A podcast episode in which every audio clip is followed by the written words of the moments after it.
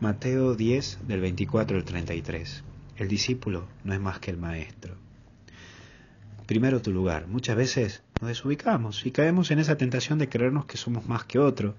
Y cuanto muchas veces entramos en un privilegio o en un prestigio de lugar, más complicado tenemos la tentación. Qué complicado cuando tenemos un puestito, porque se nos para la nariz y se nos va muy arriba. Me tocó ver gente que cambió mucho una vez conseguido cierto puesto, cierto lugar, incluso gente de la iglesia. Hermano cura que, que era compañero cura y después lo han nombrado monseñor o lo han nombrado en algo, encargado de, y ahora parece que hay que sacar turno para hablar un ratito o para tomar unos mates. Qué triste.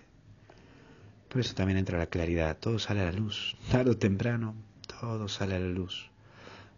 Por lo que no tengas miedo. No tengas miedo a lo que va a aparecer en tu caminar. Siempre vamos a tener viento en contra. Hay gente que hablará de nosotros, ¿sí? Lo importante es que recuerdes que todo sale a la luz. Te lo repito, todo sale a la luz. Por eso mira el Padre. Es allí donde tenemos la esencia de las cosas, en Dios. Recordar para quién trabajamos es en la vida de lo cotidiano donde vemos a Dios. Y lo esencial de esta vida es saber que Dios peregrina en nuestro caminar, va con nosotros. Y no es simple espectador, sino que actúa, mete la mano, se mete Dios. Y Dios se mete a nosotros. Pero eso sí, déjalo que Él actúe. Que Dios te bendiga y te acompañe en el nombre del Padre, del Hijo y del Espíritu Santo. Nos vemos.